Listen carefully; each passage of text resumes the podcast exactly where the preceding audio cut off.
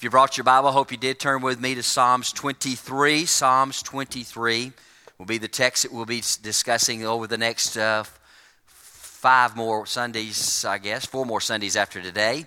Six, six verses, six sermons out of Psalms 23. We'll read the entire text with me, Psalms 23, beginning with the first verse. The Bible says, The Lord is my shepherd, I shall not want.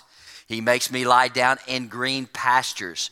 He leads me besides still waters. He restores my soul. He leads me in the path of righteousness for his name's sake. And even though I walk through the valley of the shadow of death, I will fear no evil, for you are with me. Your rod and your staff, they comfort me. Verse 5 You prepare a table before me in the presence of my enemies. You anointed my head, you anoint my head with oil and my cup overflows. Surely goodness and mercy shall follow me all the days of my life, and I shall dwell in the house of the Lord forever. Let's pray. Father, let the words of my mouth and the meditation of my heart be acceptable in your sight today. Lord, we ask you to do what you want to do, do all you want to do in our midst today.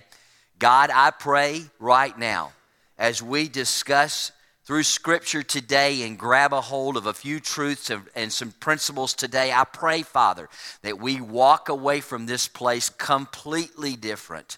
I pray, Father, that, that your, your Spirit will in, indwell in this place in such a way that it radically changes each and every one of us. Father, save that one that needs to be saved. Rekindle the fire, rejuvenate the fire of that one that may be wayward here today.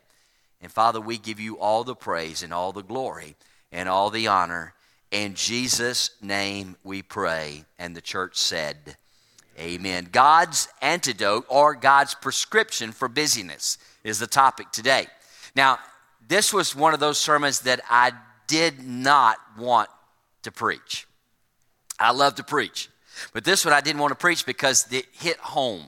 It really was kind of preached to me all week long because busyness is kind of a thing in my life. It's, it just seems to be, I'm, I'm constantly busy about everything. And so for me to discuss busyness and how to deal with it, I had to do some, uh, some, some introspect. I had to look in my own personal life. And so when we look at this text, I, I wrote the message truth. If you're burning the candle at both ends, you're probably not as bright as you think you are. Amen. My wife says that is not a true statement for you, Dan. It's burning the candle at both ends and trying to find a way to light it in the center is what your life is all about. You see, that we're not as bright as we think we are if we are trying to light the candle at both ends of our lives. You see, God want, is more interested, is as much interested in our rest and our recreation as it is in our, in our work time. His desire is for us to live a whole and complete and balanced life. CNN came out with a poll recently, and that, that poll said 59% of all Americans would like to slow down and relax more. Now, where they got these people, I don't know. CNN, based in Atlanta, Georgia, who did they they probably went down to the, to the, uh, to the delta of Mississippi to found these people. They, people in Atlanta, they don't relax more. They don't slow down anymore. The Harris poll came out with one. It says we have eight and a half less hours of leisure time than we did a decade ago. We're working more and enjoying less, in essence, is what it says. I saw a recent study, a recent study that most Americans would rather work than plan. They would just rather just do the job rather than plan to do the job or do the job more efficiently. We are considered in North America as workaholics. The study goes on to say that most surveyed stated that in, they enjoyed employment over enjoyment. They like being employed more than they like having fun. Now, folks, I want you to know we are a stressed out bunch of people. Amen? Now you say, wait a minute, I'm retired. Even retired people are stressed out. They got more things to do than they should. Amen?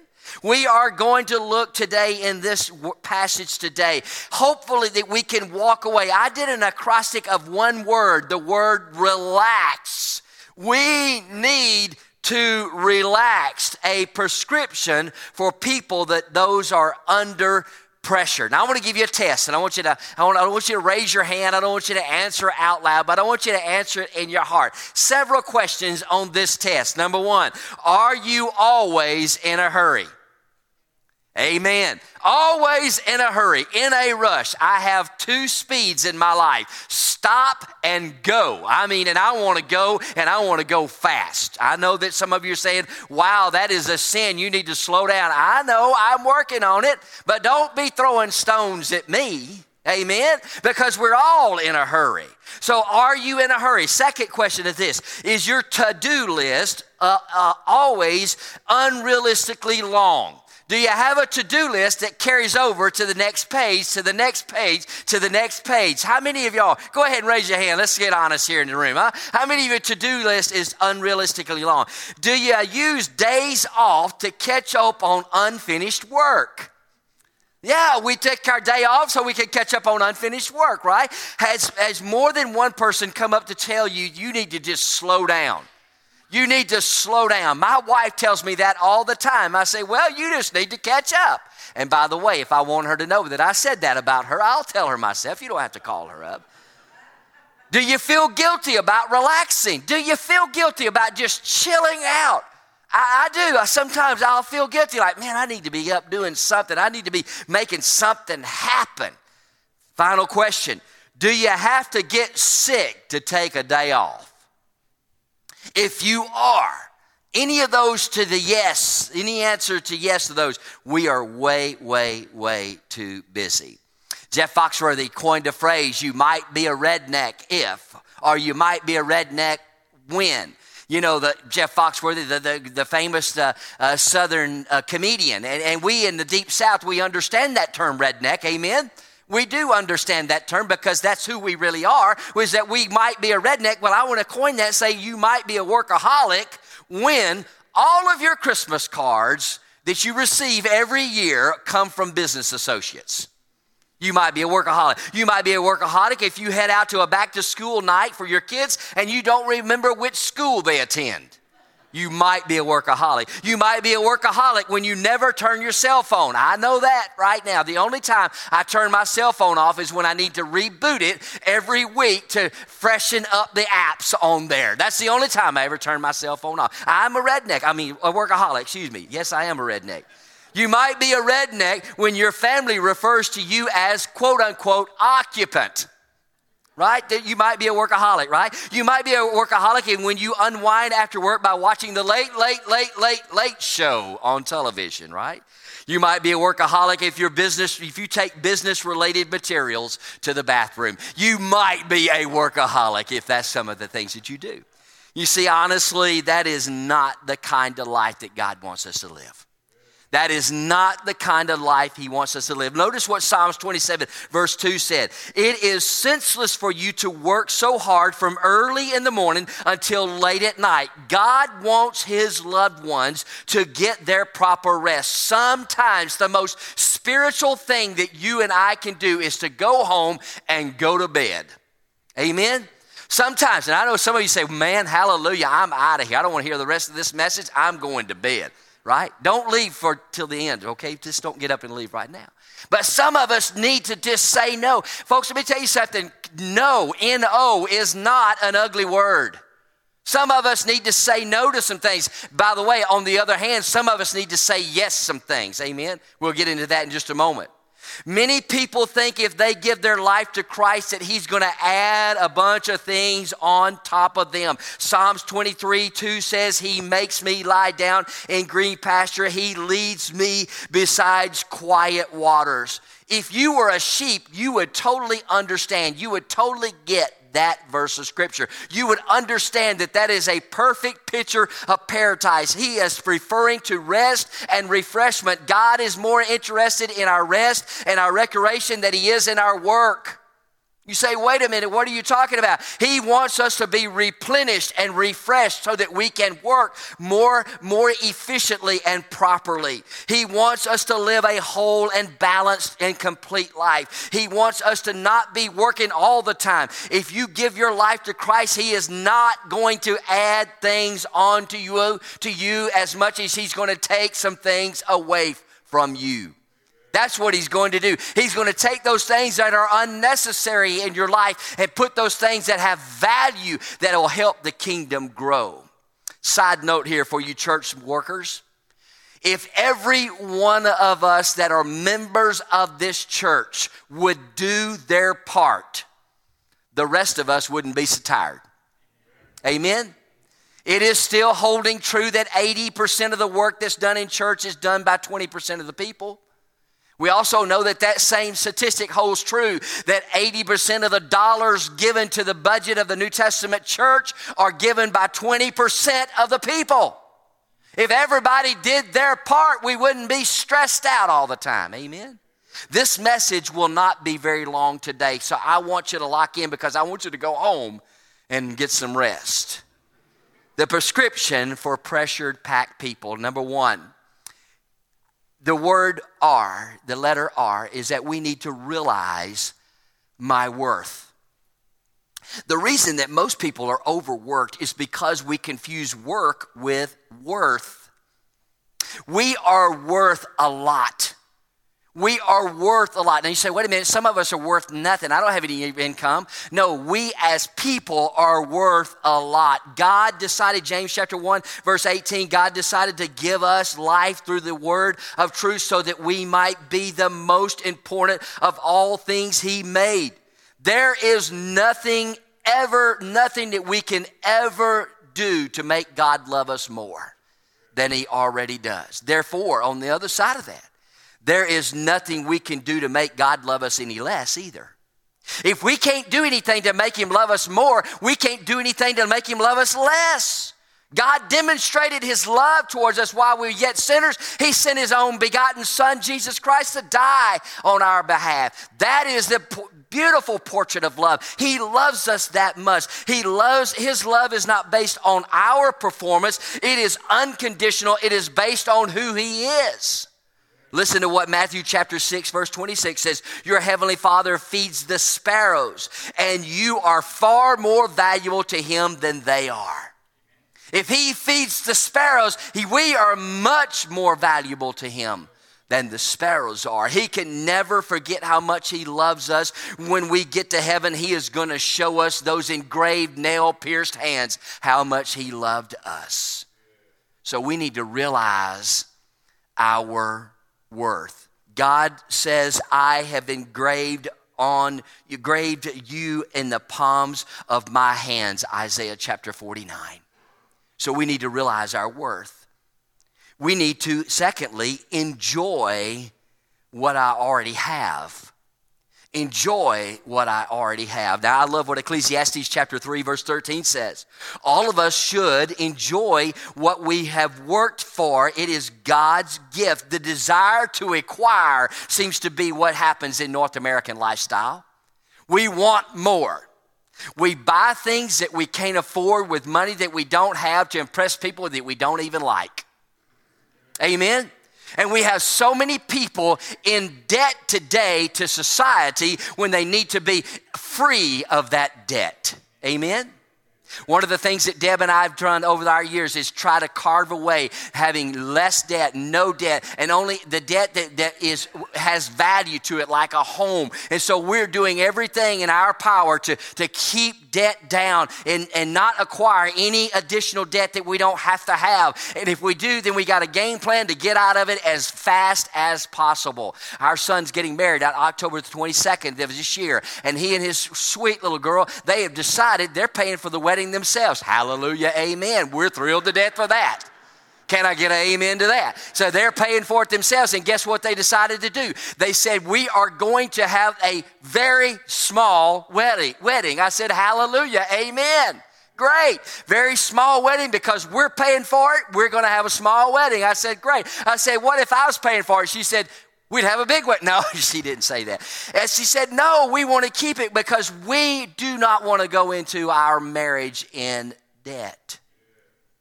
Don't want to go into our marriage in debt. You know, folks, let me tell you something. I, I, I appreciate that. I do appreciate that. Now, they've asked me to uh, conduct the wedding, they've asked me to officiate the wedding. They've not gotten my contract yet how much it's going to cost for my services that day. Amen? No, it's going to cost them anything. Well, maybe a little bit. we need to enjoy what we already have. Ecclesiastes chapter 6, chapter 4, verse 6. It's better to have only a little with the peace of mind than to be busy all the time. Our board chairman of our ministry, our board of directors uh, chairman, is an attorney. He's been our board chairman for about 20 years now. He's just an amazing guy. He's an attorney down in Sylacauga, Alabama. He's just a great guy. Loves God with all his heart. Leads our teams to Honduras and stuff. He's just a great, great guy. And I love it. He sent me a note the other day. He said, "Hey, I did a I did an opening for a will for one of my uh, my clients passed away, and I was the executor of the will of the estate. And so we had the family in the office, and and we opened it up. And he said, I had a sneaking feeling it was going to go something like this, but I didn't quite understand because you know I knew that it was going to happen. So he said, I'm not going to tell you who it is because you'll know who it is. But he said, I want you to read his last will and testament. Maybe you can use this in a sermon. And I thought it was so appropriate. It said, I, I'll call his name John Jones, of sound mind, leave you nothing because I spent it all. You say, some people would say it's a shame to die penniless. I promise you, I'm going to die penniless. Amen? Because I'm going to spend it. I told Seth, don't expect anything. We don't have anything anyway. We're not leaving you anything. He said, Well, that's rude. I said, Yep, it sure is, but it's my money. Amen? You see, we need to enjoy what we already have and quit stressing about the things that we don't have. If you don't have them, you probably don't need them. Amen? And so we're so pressured into getting more, gaining more, having more, being more, doing more. Relax. Realize your worth. Enjoy what you already have. Limit your labor. That's three. So limit your labor. Ecclesiastes chapter 10, verse 15 says, Only someone to, I hate the word stupid, but it's the word. It's not mine, it's God's word. It said, Only want someone too stupid to find his way home would wear himself out with work. Folks, let me tell you something. We need to limit our labor. Work efficiently but limit our labor. There are two groups of people that need to limit their labor those who are self employed and those who are single parents. Single parents gather in here close, especially single moms. You need to figure out a way.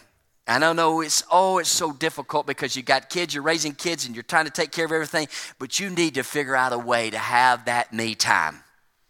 You need to have that me time. And we as the church, we need to come alongside you and take some of those mundaneness things off of your life and those that are self employed, it's a constant stress, constant battle. I run a nonprofit organization, have for 32 years. A nonprofit organization means we have no profit at the end of the year. Nonprofit means no profit at the end of the year. And so I have this stress factor of taking care of all the things that go on inside our ministry. I love every aspect of it, but we have to learn how to manage our time, limit our labor. Sabbath. The word Sabbath actually means a day of rest. Church workers, we are stressing ourselves out. Amen? We're doing more meetings and more things and more events and getting less accomplished. Folks, we need to limit our labor. The Sabbath was made to benefit man rest your body, recharge your emotions, and refocus your spirit. Rest. Burnout does no one any good. I'm not going to burn out, I'm just going to blow up. I won't rust out. I won't burn out. I'm just going to one day go, poof. Well, he's gone. Praise God. Next. Right? So we need to rest our bodies. We need to recharge. What is it that brings you to recharge your battery? Eh, battery? Is it recreation? Is it something like that? Is it fellowship with friends? I personally like to go to the driving range and hit some golf balls. And every one of those golf balls has some deacon that's crossed me across the way. When I hit that thing, yes, sir, there he is. Bam. Right? Not really, just a few. You see, you got to find that recreation. You got to find that thing that recharges your back. Is it reading a good book? Is it watching a movie? Is it going to dinner with your wife? It, whatever it is, you've got to find those things that recharge your battery. We need to rest our bodies, recharge our emotions, and we need to refocus our spirit. Our spirit needs recharging and refocusing. I want to give you a word. Worship is setting our mind's attention and our heart's affection on God. Worship is setting our mind's attention, our heart's affection on God. When we worship Him in spirit and truth, we set our mind's attention and our heart's affection on God. Folks, let me tell you something. You want to refocus your spirit. You need to limit your labor so that you can refocus your spirit, so you can recharge your emotions and rest your body. Not only do we need to, we need to re- realize our worth and enjoy what we already have and limit our labor, but we need to adjust our values or just my values. Ecclesiastes chapter 4, verse 4 says, I've learned why people work so hard to succeed. It's because they envy the things that their neighbors have. Now, don't, don't, don't raise your hand because I don't want you to get real honest in this room today, but all of us in this room have coveted something that someone else had. Every one of us. We all have. We've all coveted something. That's okay. Just confess it and move on. But we need to adjust our values. It is in, in order to reduce busyness in our own personal life, we must change our thinking about what is important. Getting more is never the answer. It's okay to say no. Balance is the key to healthy living. Uh, Mark chapter 8, verse 36 says, What good is it for a man to gain the whole world, for him to forfeit his own soul? Folks, let me tell you, something adjust your values. And finally, and I am done. I told you it was a short message. Exchange my pressure for God's presence.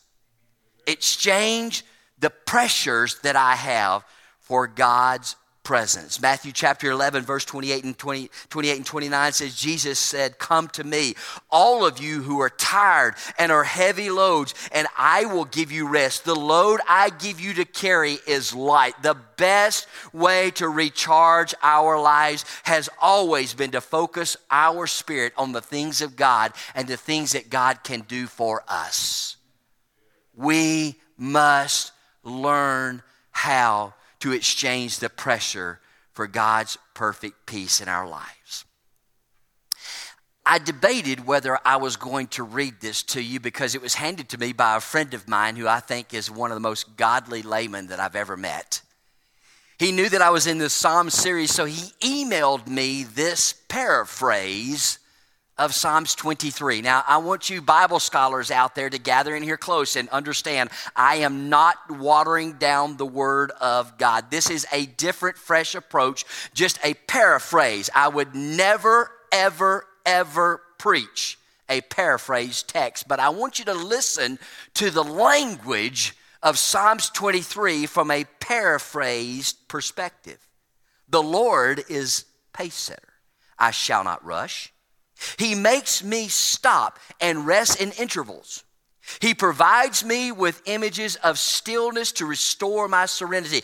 He leads me in the way of efficiency, the calmness of mind, and the guidance is peace. Even though I have a great many things to accomplish this day, I will fret, I will not fret, for his presence is here, his timelessness his all importance will keep me in balance. He prepares refreshments and renewal in the midst of my activity, anointing my head with the oils of tranquility. My cup joyously, energetically overflows. Surely harmony and effectiveness shall be the fruits of my hours, for I shall walk in pace of the Lord and dwell in his heaven forever. Folks, let me tell you something. When I read that, that's exactly what he's asking us to do. He restores our soul. Last week, when I began our sermon series, I told you there was about 105 to 115 words in Psalms 23, and every one of them point back to the first two the Lord. He restores our soul. He guides us in the path of righteousness for his name's sake. And when we walk through the valley of the shadow of death, we fear no evil because he can restore and grant us grant us rest. But we must rest our bodies, recharge our emotions, and refocus our spirit. The Lord is my shepherd. I shall not want. He makes me lie down in green pastures. He leads me besides quiet waters. He restores my soul.